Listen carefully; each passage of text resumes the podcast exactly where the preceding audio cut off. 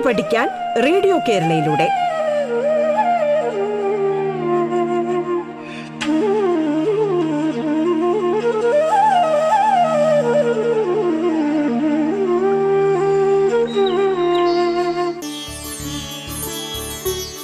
നമസ്കാരം പ്രിയ ശ്രോതാക്കളെ. ഇന്ന് പാഠത്തിൽ പത്താം ക്ലാസ്സിലെ ബയോളജി പാഠഭാഗമാണ് കൈകാര്യം ചെയ്യപ്പെടുന്നത്. Malappuram Manjeri G B H S എസിലെ അധ്യാപകൻ ശ്രീ മനീഷ് പി ആണ് നമ്മോടൊപ്പമുള്ളത്. എല്ലാവർക്കും പത്താം ക്ലാസ് ജീവശാസ്ത്രം ക്ലാസ്സിലേക്ക് സ്വാഗതം. കഴിഞ്ഞ ക്ലാസ്സിൽ ഒരു ചോദ്യം ചോദിച്ചുകൊണ്ടാണ് ക്ലാസ് അവസാനിപ്പിച്ചത്. എന്തായിരുന്നു ചോദ്യം? ഓർക്കുന്നുണ്ടോ? യെസ് കൃത്രിമമായി പ്രതിരോധ ശേഷി നേടാൻ കഴിയുമോ? അതിനുള്ള മാർഗങ്ങൾ എന്തെല്ലാമാണ്? Is it possible to acquire immunity artificial which are the methods ആരെങ്കിലും അതിനെക്കുറിച്ചുള്ളൊരു അന്വേഷണം നടത്തിയോ? ഇന്നത്തെ ക്ലാസ് കഴിയുന്നതോടുകൂടി നിങ്ങൾ കണ്ടെത്തിയ അന്വേഷിച്ചു കണ്ടെത്തിയ ആശയങ്ങൾക്ക് എന്തെങ്കിലും കൂട്ടിച്ചേർക്കലുകൾ അല്ലെങ്കിൽ എന്തെങ്കിലും തിരുത്തലുകൾ വേണ്ടിവരുമോ എന്ന് ഇന്നത്തെ ക്ലാസ് അവസാനിക്കുന്നതോടുകൂടി നിങ്ങൾക്ക് ബോധ്യപ്പെടും. ഇതുമായി ബന്ധപ്പെട്ട ചില പോസ്റ്ററുകളിലൂടെ നമുക്കൊന്ന് കടന്നു പോകാം ചില ആശയങ്ങൾ പോസ്റ്ററിലെ ചില ആശയങ്ങൾ ഞാനൊന്ന് വായിക്കാം. കുഞ്ഞിന്റെ ആരോഗ്യം കുടുംബത്തിന്റെ സന്തോഷം. നിങ്ങളുടെ കുട്ടിക്ക് രോഗപ്രതിരോധ മരുന്നുകൾ നൽകിയെന്ന് ഉറപ്പാക്കും. മറ്റൊരു പോസ്റ്റർ അളവറ്റ വാത്സല്യം കൂടെ അല്പം കരുതൽ. യഥാസമയത്തുള്ള പ്രതിരോധ മരുന്നുകൾ കുഞ്ഞിനെ ഏഴ് മാരക രോഗങ്ങളിൽ നിന്ന് രക്ഷിക്കുന്നു. Don't forget vaccination your baby must get മുലപ്പാൽ പോലെ തന്നെ പ്രതിരോധ കുത്തിവയ്പ്പും കുഞ്ഞിന്റെ അവകാശമാണ്. Like breast milk vaccination too is the right of a new born ഈ പോസ്റ്ററുകളിലൂടെ കടന്നുപോയപ്പോൾ ഒരു കുട്ടിക്കുണ്ടായ സംശയം ഒന്ന് ശ്രദ്ധിക്കൂ. എന്താണ് ആ സംശയം? രോഗാണുക്കളെ തടയാൻ ശരീരത്തിൽ തന്നെ പ്രതിരോധ സംവിധാനങ്ങൾ ഉള്ളപ്പോൾ പിന്നെ എന്തിനാണ് പ്രതിരോധ കുത്തിവയ്പ്പ് എടുക്കുന്നത്? When the body itself has defense mechanisms to prevent pathogens. So why do we take vaccines? എന്തിനായിരിക്കാം എന്തിനാണ് വാക്സിനുകൾ എടുക്കുന്നത് പ്രതിരോധ കുത്തിവയ്പ്പുകൾ എടുക്കുന്നത്. അപ്പം അത് ബോധ്യമാവുന്നതിന് മുന്നേ എന്താണ് പ്രതിരോധ കുത്തിവയ്പ്പ്? വാട്ട് ഈസ് വാക്സിനേഷൻ എന്ന് നമുക്ക് പരിശോധിക്കാം. ഒരു രോഗാണു നമ്മുടെ ശരീരത്തിൽ പ്രവേശിക്കുമ്പോൾ നമ്മുടെ ശരീരത്തിലെ പ്രതിരോധ സംവിധാനങ്ങൾ ഉത്തേജിക്കും. ഏതെങ്കിലും കാരണവശാൽ രോഗാണുക്കൾ ശരീരത്തിൽ പ്രവേശിക്കുമ്പോൾ പ്രതിരോധ പ്രവർത്തനങ്ങൾക്ക് കാലതാമസം സംഭവിച്ചാൽ രോഗാണുക്കൾ പെരുകുകയും വ്യാപിക്കുകയും ചെയ്യും. Defence mechanisms become slow when germs enter the body this causes the spread and multiplication of germs. ഇങ്ങനെ സംഭവിച്ചാൽ അത് ശരീരത്തിന് ദോഷകരമായി ബാധിച്ചേക്കും. ഇത്തരം സാഹചര്യം ഒഴിവാക്കുന്നതിനായി സ്വീകരിക്കുന്ന മുൻകരുതലാണ് പ്രതിരോധവൽക്കരണം. പ്രതിരോധവൽക്കരണം ഒരു രോഗാണുവിന്റെ ആക്രമണം മുന്നിൽ കണ്ട് പ്രതിരോധ കോശങ്ങളെ സജ്ജമാക്കി വെക്കാനുള്ള കൃത്രിമ മാർഗമാണ്. Immunization is the artificial method to make the defences alert against the attack of pathogens കൃത്രിമമായ മാർഗങ്ങളിലൂടെയാണ്. കൃത്രിമ പ്രതിരോധവൽക്കരണത്തിനായി ഉപയോഗിക്കുന്ന വസ്തുക്കളെയാണ് നമ്മൾ വാക്സിനുകൾ എന്ന് പറയും vaccines are the substances used for artificial immunisation. ശരീരത്തിൽ കൃത്രിമ പ്രതിരോധവൽക്കരണത്തിനായി ഉപയോഗിക്കുന്ന വസ്തുക്കൾ. അവയെയാണ് വാക്സിനുകളെന്ന് പറയുന്നത്. വാക്സിനുകൾക്ക് ഉദാഹരണം നിങ്ങൾക്ക് അറിയാമായിരിക്കും. കഴിഞ്ഞ യൂണിറ്റിൽ ചില വാക്സിനുകളുടെ പേരുകൾ നിങ്ങൾ പരിചയപ്പെട്ടതാണ്. അത് എങ്ങനെ പ്രവർത്തിക്കുന്നു എന്ന് ഈ യൂണിറ്റിലൂടെ നമുക്ക് മനസ്സിലാക്കാം. ഈ പ്രതിരോധ കുത്തിവയ്പ്പിന് തുടക്കം കുറിച്ചത് എഡ്വേർഡ് ജെന്നർ എന്ന ഇംഗ്ലീഷ് ഡോക്ടറാണ്. Edward Jenner and English doctor started immunisation അദ്ദേഹത്തെ രോഗപ്രതിരോധ ശാസ്ത്രത്തിന്റെ പിതാവ് എന്ന് വിശേഷിക്കപ്പെടുന്നു. ഫാദർ ഓഫ് ഇമ്മ്യൂണോളജി അദ്ദേഹത്തിന്റെ കണ്ടുപിടുത്തം വാക്സിനുകളുടെ കണ്ടുപിടുത്തം ഏറ്റവും കൂടുതൽ ജീവനുകൾ രക്ഷപ്പെടാൻ കാരണമായ ഒന്നാണ് എന്ന് വിലയിരുത്തപ്പെടുന്നു. ഒരുപാട് ആളുകൾ സാംക്രമിക രോഗങ്ങളാൽ മരണപ്പെട്ട കാലഘട്ടത്താണ് ഈ ഒരു വാക്സിൻ കണ്ടെത്തി അദ്ദേഹം കണ്ടെത്തിയത്. ഈ വാക്സിന്റെ കണ്ടെത്തലോടുകൂടി ഇത്തരം രോഗബാധയിൽ നിന്നുണ്ടാകുന്ന മരണനിരക്ക് കുറയ്ക്കാൻ കഴിഞ്ഞിട്ടുണ്ട്. അദ്ദേഹത്തിന്റെ കാലഘട്ടത്തിൽ അല്ലെങ്കിൽ വാക്സിനുകൾ കണ്ടെത്തുന്ന ആ കാലഘട്ടത്തിൽ പ്രചാരത്തിലുണ്ടായിരുന്ന ഒരു വിശ്വാസം. ഗോവസൂരി പിടിപെടുന്ന ഒരാൾക്ക് ഒരിക്കലും മസൂരി രോഗം ഉണ്ടാകില്ലെന്നായിരുന്നു. ഈ വിശ്വാസത്തിന്റെ മുകളിൽ ജന്നർ അന്വേഷണങ്ങൾ നടത്തി പരീക്ഷണങ്ങൾ നടത്തി. അതിന്റെ ഭാഗമായി ആയിരത്തി എഴുന്നൂറ്റി തൊണ്ണൂറ്റി ആറിൽ ഗോവസൂരി ബ്ലിസ്റ്ററിൽ നിന്ന് കൗപോക്സ് ബ്ലിസ്റ്ററിൽ നിന്ന് ഉള്ള ദ്രാവകം വേർതിരിച്ചെടുത്ത് തന്റെ തോട്ടക്കാരന്റെ എട്ട് വയസ്സുള്ള ആൺകുട്ടിയുടെ ചർമ്മത്തിൽ ഒരു മുറിയുണ്ടാക്കി അതിലേക്ക് ആക്കി.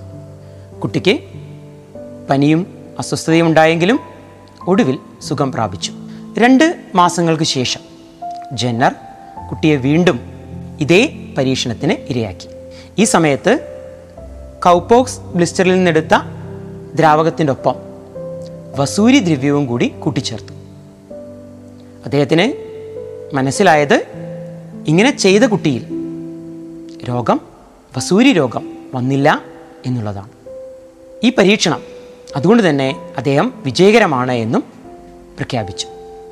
അദ്ദേഹത്തിന്റെ ഗോവസൂരി പ്രയോഗത്തെ അനുസ്മരിച്ച് പശു എന്നർത്ഥം വരുന്ന ലാറ്റിൻ വാക്കായ വാക്ക അതിൽ നിന്നാണ് പ്രതിരോധ പ്രവർത്തനങ്ങൾക്ക് വാക്സിനേഷൻ എന്ന പേര് ലഭിച്ചത്. The immunisation programmes got the name vaccination from the Latin word vacca meaning cow വാക്സിനുകളിൽ ശാസ്ത്രം പുരോഗമിച്ചതിന്റെ ഭാഗമായി വാക്സിനുകളിലും ധാരാളം പരീക്ഷണങ്ങൾ നടന്നിട്ടുണ്ട്. വാക്സിനുകളിലെ പ്രധാന ഘടകങ്ങൾ കമ്പോണൻസ് ഓഫ് വാക്സിൻസ് ആർ ഒന്നാമതായി ചില വാക്സിനുകളിൽ ജീവനുള്ളതോ മൃതമാക്കപ്പെട്ടതോ നിർവീര്യമാക്കപ്പെട്ടതോ ആയ രോഗാണുക്കളെ ഉപയോഗിക്കാറുണ്ട്.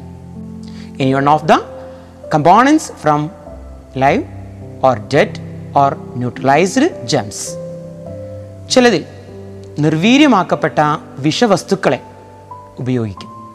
ന്യൂട്രലൈസ്ഡ് ടോക്സിൻസ് ചില വാക്സിനുകളിൽ രോഗകാരികളുടെ കോശഭാഗങ്ങൾ. Cellular parts of the pathogens വാക്സിനുകളിലെ ഘടകങ്ങളെ മൂന്ന് വിഭാഗമായാണ് തരംതിരിക്കുന്നത്. ജീവനുള്ളതോ മൃതമാക്കപ്പെട്ടതോ നിർവീര്യമാക്കപ്പെട്ടതോ ആയ രോഗാണുക്കൾ നിർവീര്യമാക്കപ്പെട്ട വിഷവസ്തുക്കൾ രോഗകാരികളുടെ കോശഭാഗങ്ങൾ എന്തെല്ലാമാണ്? എങ്ങനെയെല്ലാമാണ് വാക്സിനുകൾ നമ്മുടെ ശരീരത്തിൽ പ്രവർത്തിപ്പിക്കുന്നത്? വാക്സിനുകളിലെ ഘടകങ്ങൾ ശരീരത്തിലെ പ്രതിരോധ പ്രവർത്തനങ്ങളെ ഉത്തേജിപ്പിക്കുന്ന ആന്റിജനുകളായി പ്രവർത്തിക്കും. The components of vaccines act as antigens and stimulate the defence mechanism of the body ഈ ആന്റിജനുകൾ ശരീരത്തിലെത്തിയാൽ ആന്റിജനുകൾക്കെതിരെ ശരീരത്തിൽ ശരീരത്തിന്റെ തനതായ പ്രതിരോധ സംവിധാനം ആന്റിബോഡികളെ നിർമ്മിക്കും. Antibodies are formed in the body against antigens in the vaccines ഈ ആന്റിബോഡികൾ ശരീരത്തിൽ നിലനിൽക്കുകയും ഭാവിയിൽ ഇതേ രോഗത്തിന് കാരണമായ രോഗാണുക്കളിൽ നിന്ന് നമ്മുടെ ശരീരത്തെ സംരക്ഷിക്കുകയും ചെയ്യും. These antibodies are retain in the body which in future protect the body from the pathogen responsible for the same disease ഈ രീതിയിലാണ് വാക്സിനുകൾ നമ്മുടെ ശരീരത്തിൽ രോഗാണുക്കളുടെ ആക്രമണത്തിൽ നിന്ന് തടയുന്നത്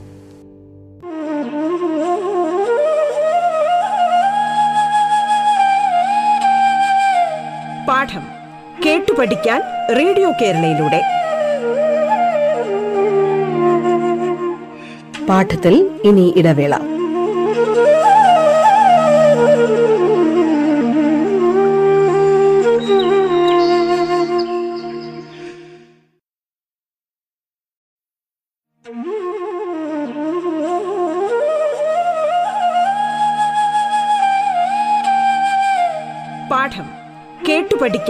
റേഡിയോ കേരളയിലൂടെ. തുടർന്ന് കേൾക്കാം പാഠം.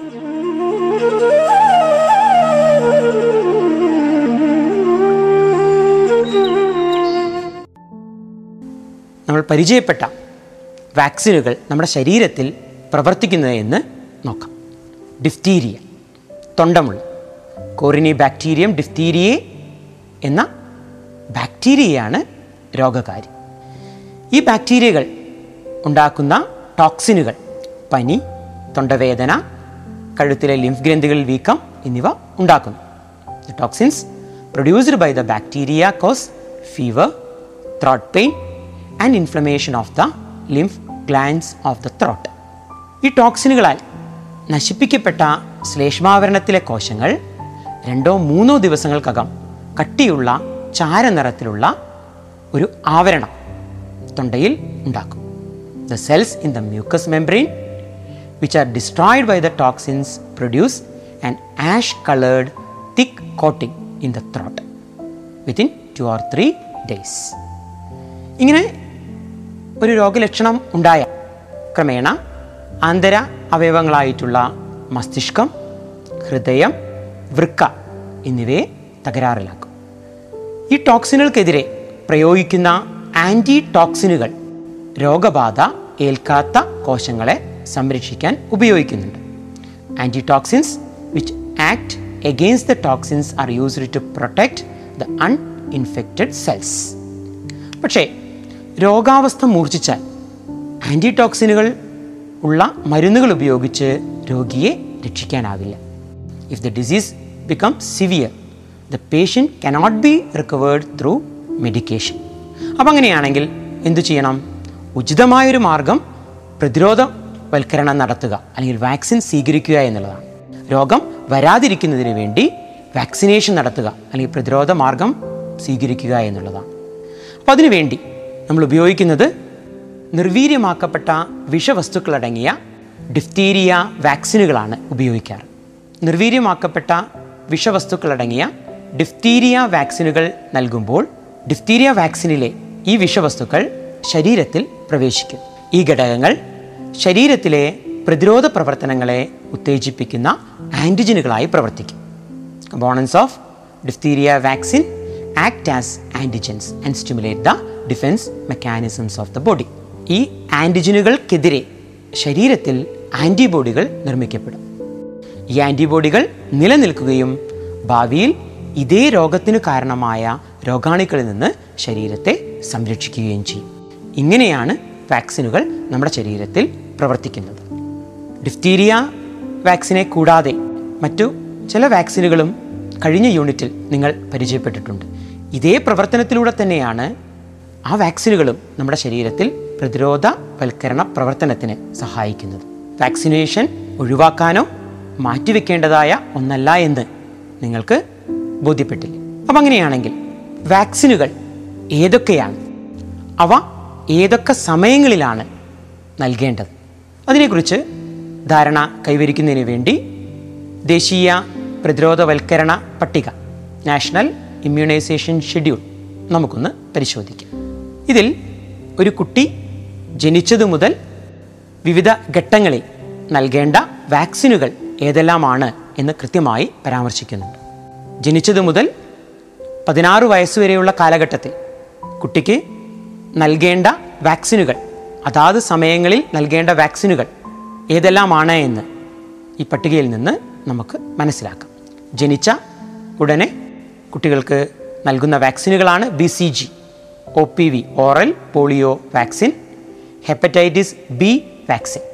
ആറ് ആഴ്ചകൾക്ക് ശേഷം പെൻഡാവാലൻ ഒന്നാമത്തെ ഡോസും ഓറൽ പോളിയോ വാക്സിൻ.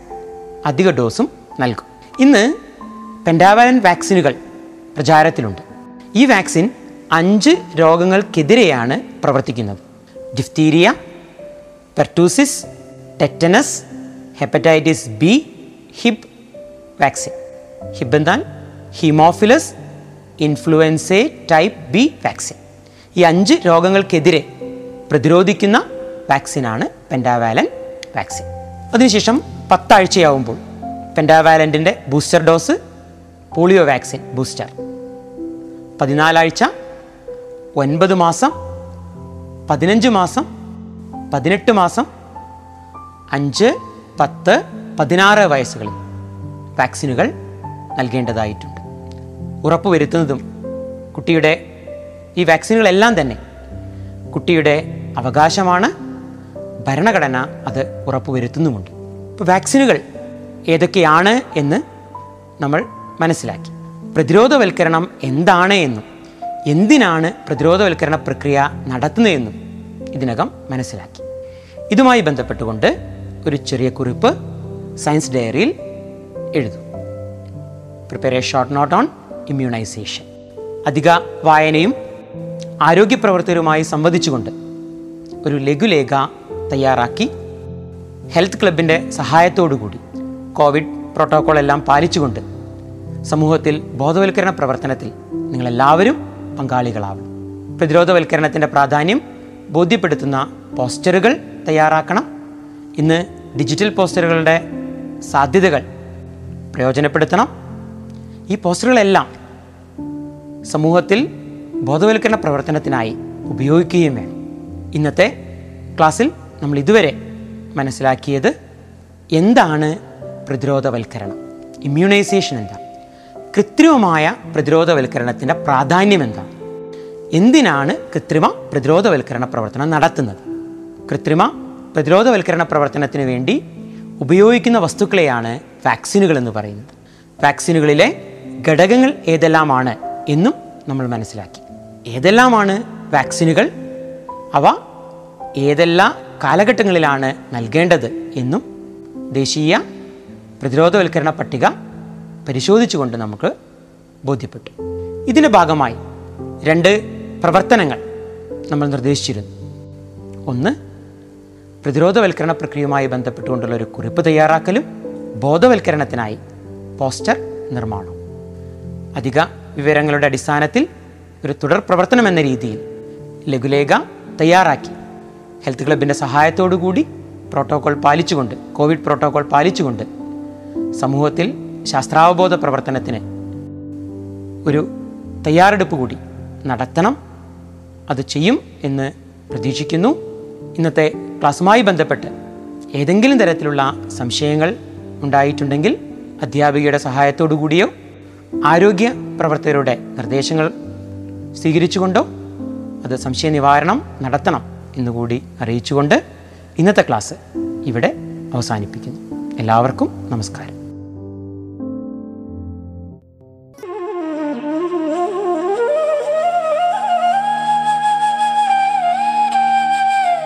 പാഠം കേട്ടു പഠിക്കാൻ റേഡിയോ കേരളയിലൂടെ. പാഠത്തിന്റെ ഇന്നത്തെ അധ്യായം പൂർണമാകുന്നു. ഇനി അടുത്ത ദിവസം കേൾക്കാം. നമസ്കാരം.